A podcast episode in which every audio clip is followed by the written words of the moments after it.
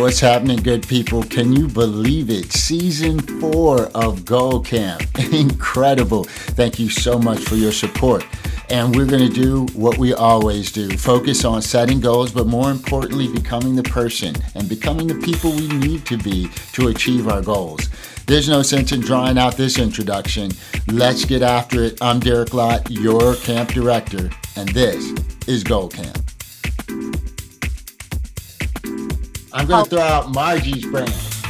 Margie's. Margie's is an MSDC certified black owned brand. They make grilling, marinades, sauces, salad dressings. They've got a papaya mango salad dressing that is like to die for because you can use it on your salad or to, or to marinate your chicken.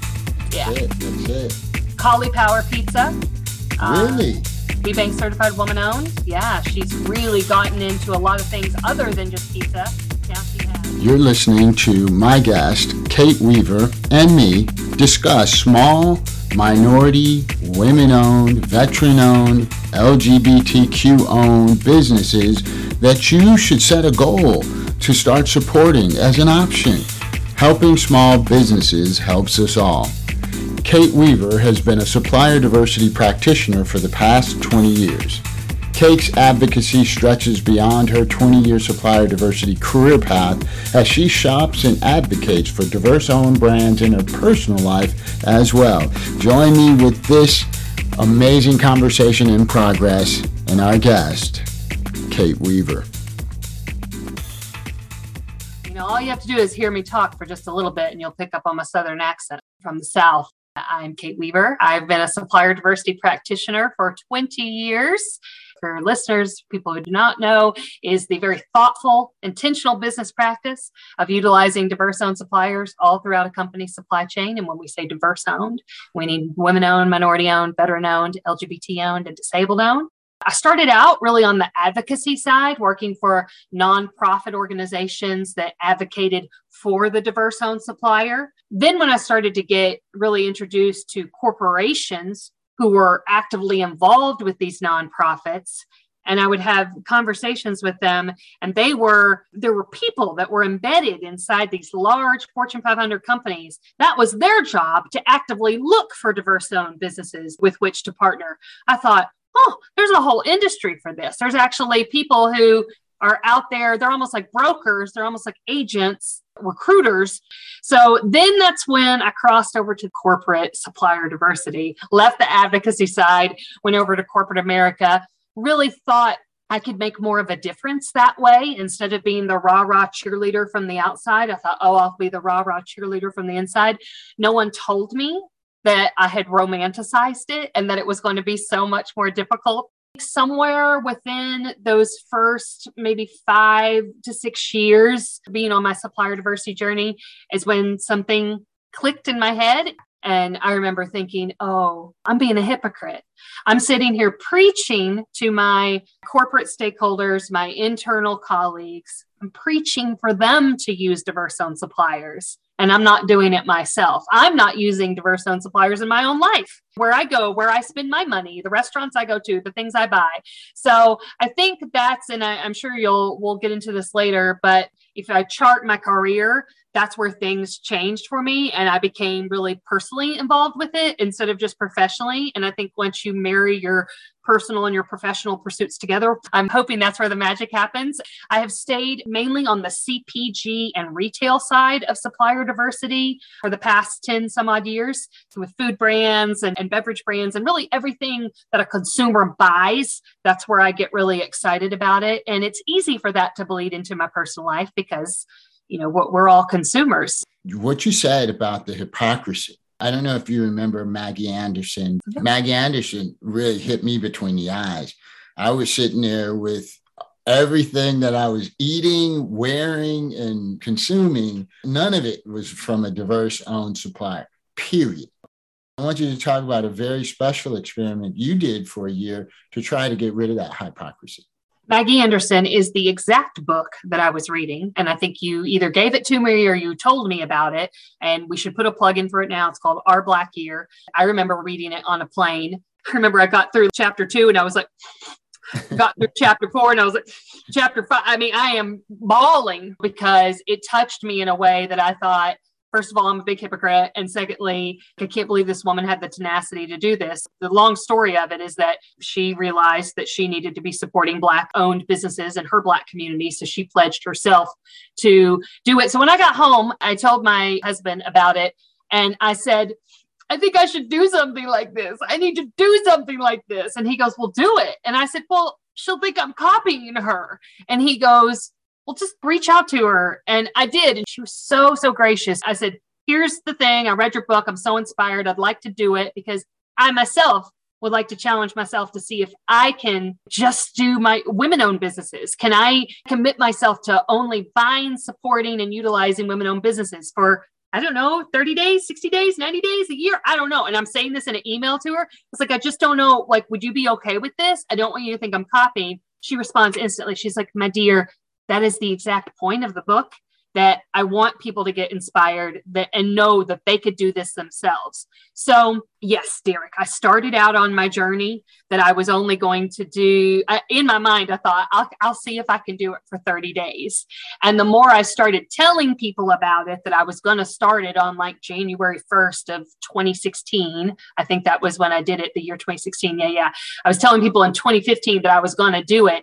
More people kept on egging me on, sending me leads saying, oh, you could use this. You could do, here's a deodorant company you could use. Here's this. Here's a dishwashing detergent. I was like, oh, my mind was being blown really quickly. I decided before I even went live, I'm like, I'm going to do a year. I'm in. I'm in. I can do this for a year and it's going to be a little bit rocky, but I want to do it. I want to see if I can do it. That, that's basically what it came down to. I launched my intentional Kate project. That's what I called it. January 1 of 2016. I changed everything. I changed everything from my pharmacist to my bank to my insurance company to my feminine products to my food to absolutely everything. And I did a video, a vlog, as the kids call it. This is before TikTok, right? 2016. TikTok was not out there. I did videos every Wednesday called Women on Wednesdays, where they had a theme. And that really helped me kind of bucket it, saying, I'm going to talk about dental products this week. I'm going to talk about hair products. I'm going to talk about financial services. I'm going to talk about cars do you know there's actually quite a few women owned car dealerships in the US and car parts and car accessories? Very exciting. Once you start researching, it's, it's very fun. I was really transparent too. I tried to hold myself accountable and say at the end of the month how much I was actually able to divert out of my purchases to women owned businesses and how much I couldn't. Like I could never, my utilities were always paid to, you know, the city. My rent was always paid to my landlord, which was not a woman. My car payment, gasoline, and my cell phone bill continued to be something that I could never really cross off the list. I did find a woman owned gas station in like Bartlesville, Oklahoma. And I called this woman. And once I finally, finally convinced her to talk to me, me and told her what I was trying to do and said, you know, I, I want to buy gas cards. She had a Shell gas station, I think Shell. I said, I'll send you money. You you send me the Shell gasoline gift cards and I'll spend them here at my Shell gas station in my town. She's with her Oklahoma accent. She's like, that's nice, honey. I appreciate what you're doing, but you know that's not going to help me at all. And I go, it's not. I said, you, you won't get the commissions for. She's like, the way our gas card system works in our franchisee systems, the gas station that you redeem the gas with, that's the one who gets the money. I said, Do you not even make like 16 cents or like something? She's like, Nope. She goes, Actually, I'm going to spend money because I'm going to spend a, put a stamp on it of my own dime to send you the cards. Anyway, I had a great year. I look back on that year. There was lots of funny stories, and I can share some of them, which you might f- enjoy. There was lots of things that were maddening. I remember wanting to go so much to go see. It might have been the very first Mandalorian movie. I don't know. There was some big Star Wars franchise movie, or no, it was the one with Rey. whatever. It was the very first one that was coming out in that series, and I wanted to see it. And I couldn't find a woman owned movie theater. Now, there was a movie theater that had a CEO that was a woman.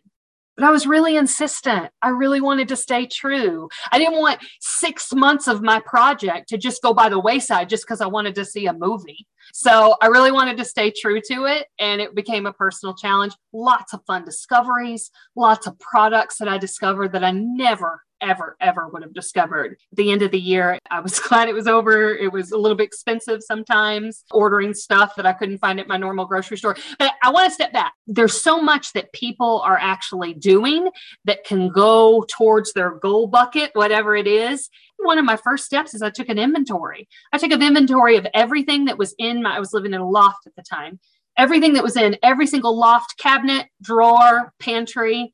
And I just kind of had this big yellow legal pad and I researched everything already. And guess what? There were a lot of items that were woman owned that I didn't even know that were woman owned. So, but once I researched them, I'm like, huh, that's very interesting. I did not know that was a woman owned company. So I kind of starred them, moved them to my list of things that I would continue to use during my year. This dental floss brand was woman owned. I looked into them, bought my toothpaste from there and my mouthwash from them too. Check, check, check, check, check. What was your mindset? I had my yellow legal pad. I still have it in a box downstairs entitled The Woman Owned Project because I kept everything memorialized for that experience. This yellow legal pad, I had everything that was in my current house that I could find. But then I did another page and it was, What do I need to survive for a year? And it was almost like you're planning on going to the Sahara Desert and you're going to be marooned for a year on an island. What do you need? I needed eyeliner, but did I really need an eyelash curler? I was pretty sure I could find a woman owned eyeliner brand, but I didn't know if I could find a, a woman owned company that made those eyelash curlers. I could find a hair dryer a woman owned hair dryer, which I did. But what about all the other hair accessory styling tools? This sounds really superficial and like, but I made a list of what were my non negotiables. What are the things that I had to take on the camping trip that I was going to need for a year?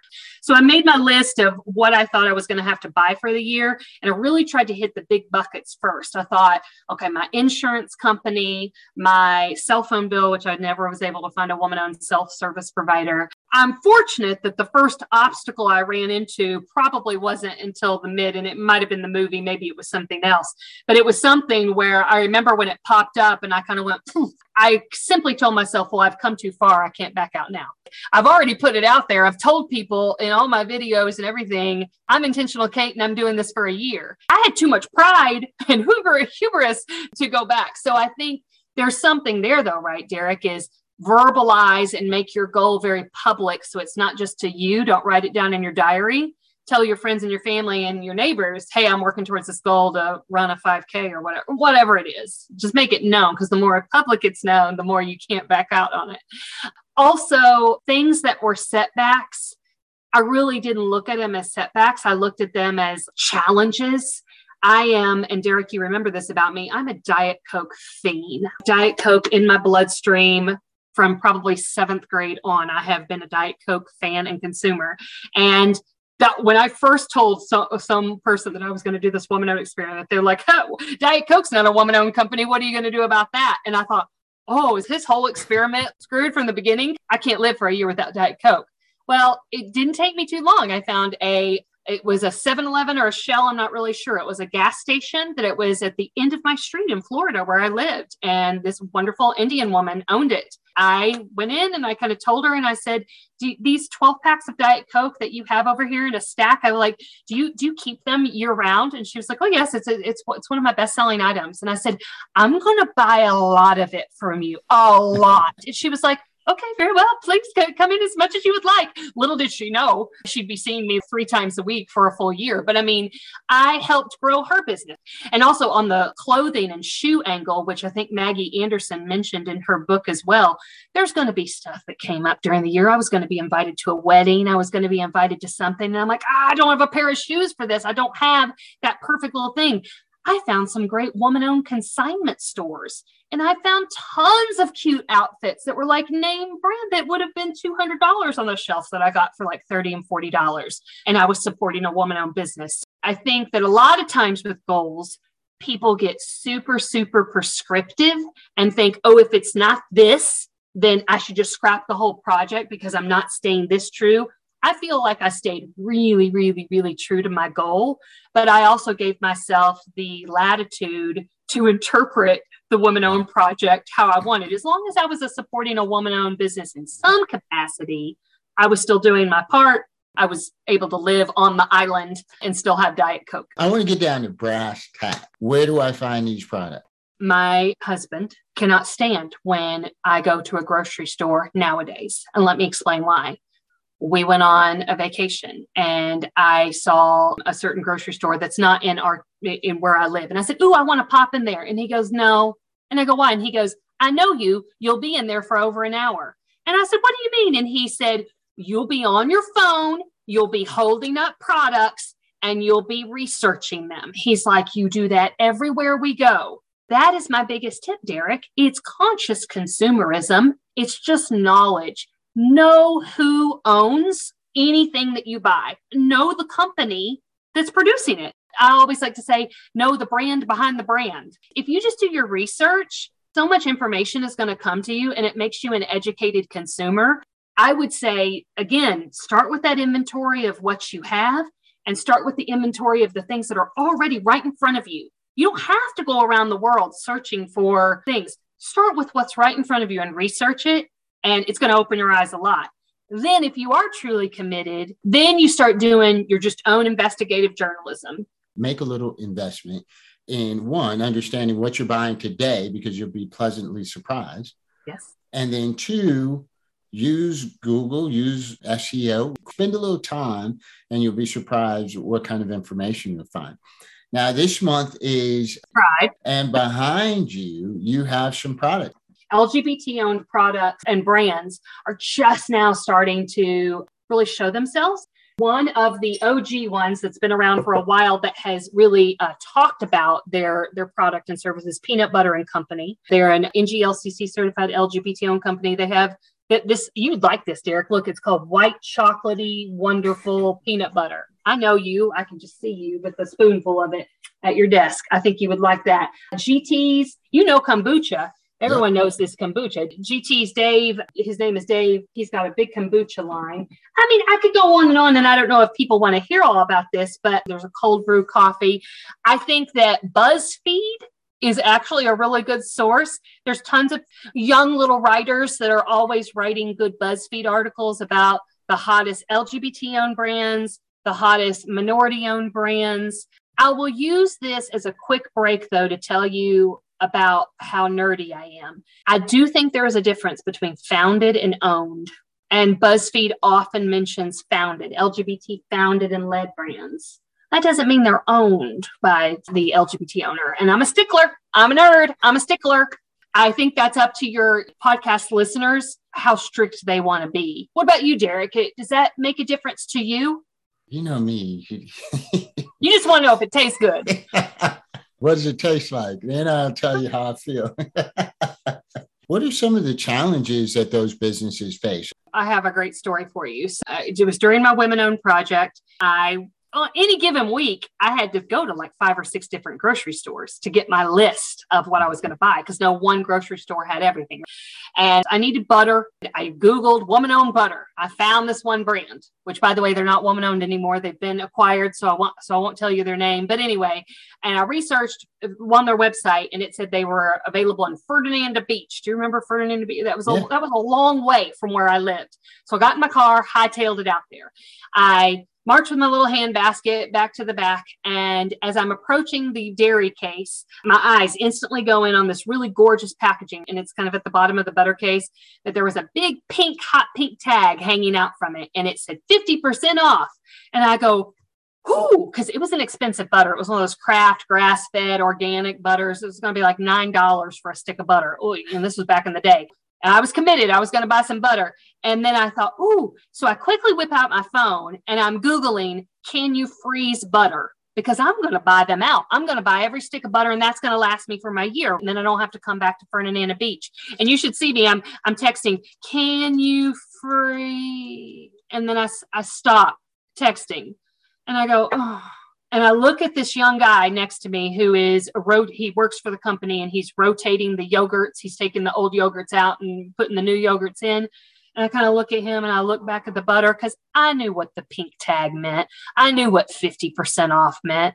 And I go, Excuse me, sir, sir. I said, Well, why is this butter 50% off?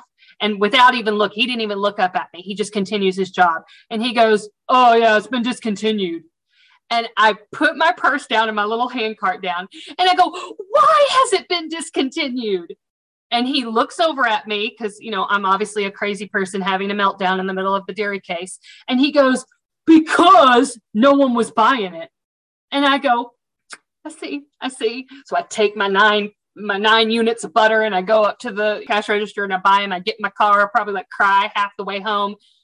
You ask what challenges diverse owned suppliers have. And obviously, I'm only talking about retail and grocery and food and beverage brands. I think it's a larger issue, but I don't know exactly why that brand of butter wasn't being purchased. There's a lot of reasons. Could have been because it's $9. Could have been because it was at the bottom of the shelf and it wasn't on the top. Maybe it could have been because they didn't get premier placement on the shelf. Maybe it's because they didn't get ads run in the circular like Land O'Lakes and all the other big butter brands. But why didn't they get?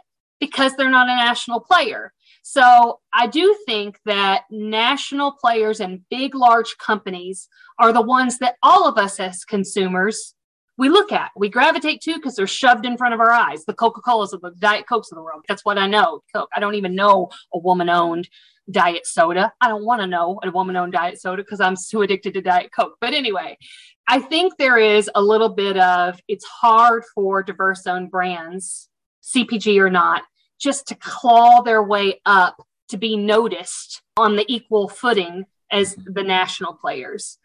Obviously, there's an issue with access to capital that's being talked about in the news a lot. And I know that there's a lot of programs for diverse owned suppliers to actually get loans when some banks won't give it to them. They're, they're really trying to do that.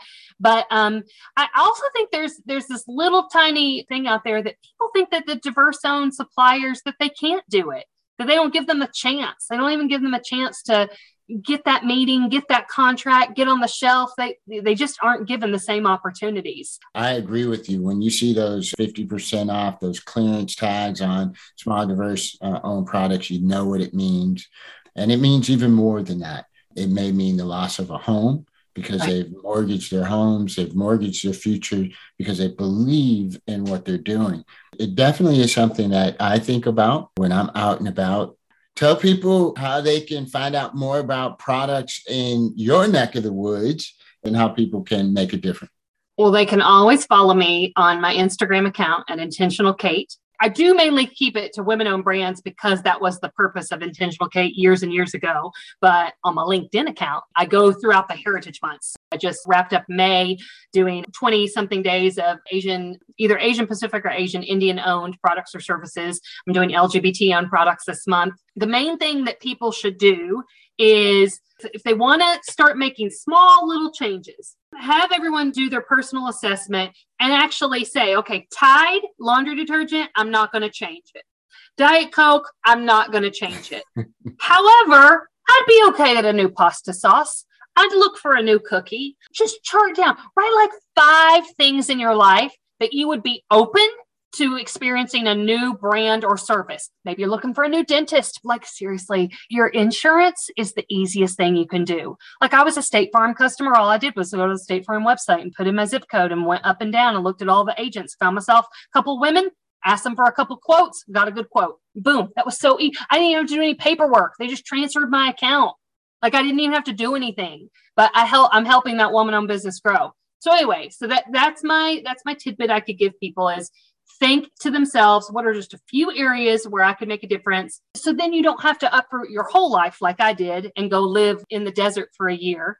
You can just make small little changes. Back to that butter example, I couldn't help but think if she would have been called out as a woman owned butter brand at the shelf would she be have been discontinued you know would more people have bought her or if she would have called it out on her website i don't know if I, I, just i thought to myself I wonder what the person who's managing that account what they're going to do when they see these sales at the end of the month. It's been 50% off, but all of a sudden the sales went up. Will it make them think, oh, maybe I should keep them on the shelf? They obviously are good butter brand. Mm-hmm. Who knows? But I think you're hitting on something about our purchasing power and that Tide just not sending you a check. We vote with our dollars. And when we are making a purchase, we're not necessarily helping that business owner. We are, but we're signaling to the person that's on the other side of the corporation that's deciding what to offer to the customers. We're like telling that person, you need to continue to bring this to us. Keep these brands up. So our purchasing decisions impact the metrics on the back end. And that's why when people say, well, I can't, I won't really make a difference. Your one purchase does make a difference. We'll save this for another podcast, but the woman owned toilet paper that I found, I couldn't buy just one. This was way pre pandemic, right? This is 2016. So I couldn't buy just one unit of it. I couldn't even buy like one case of it. I had to buy a pallet.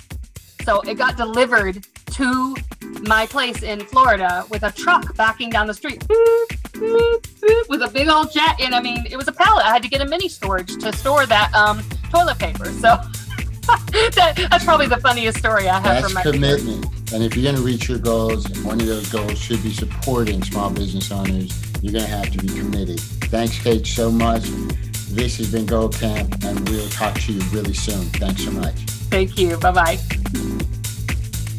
Thanks for listening to Goal Camp. Visit our website at derekclott.com forward slash Goal Camp.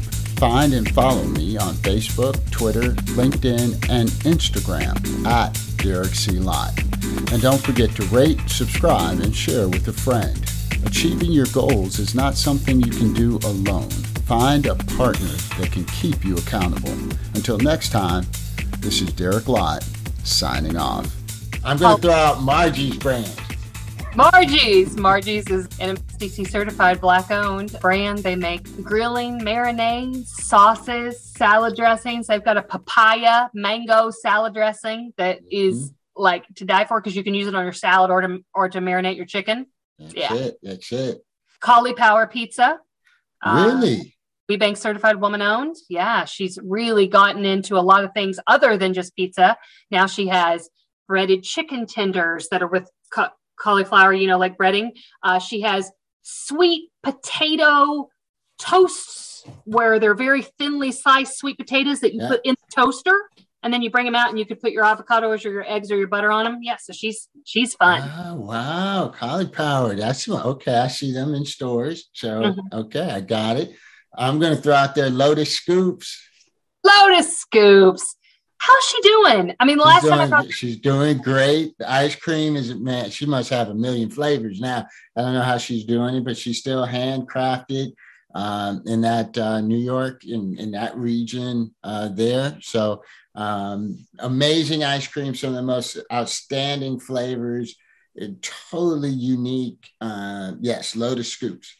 Here's one though that this this shine water is LGBT owned out of all the waters that I have, all the flavors, this pomegranate grape, oh my gosh, it's to die for. It tastes like a Jolly Rancher and it has zero sugar. It's got vitamin D in it. It might be the thing that helps me lessen my Diet Coke addiction just a little. Might be a little. So I got to throw out Michelle's uh, cream syrup. Oh, yeah. Yeah, yeah, yeah, yeah, yeah. Um, yeah, she has um, been around for a while. Amazing syrups, and several uh, flavors. I don't know the flavors off the top of my head, but that one is definitely one to put on the list.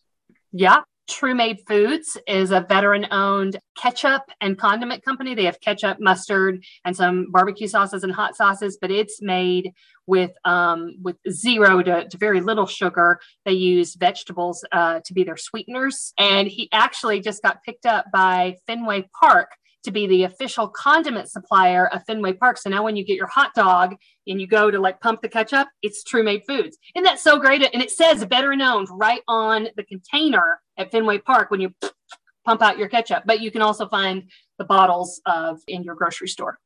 Got to throw out Reggio's pizza for my people in Chicago. I emailed you about him not too long ago. Yeah, that that's that's a brand that has some really uh, a cult like following in the Illinois area.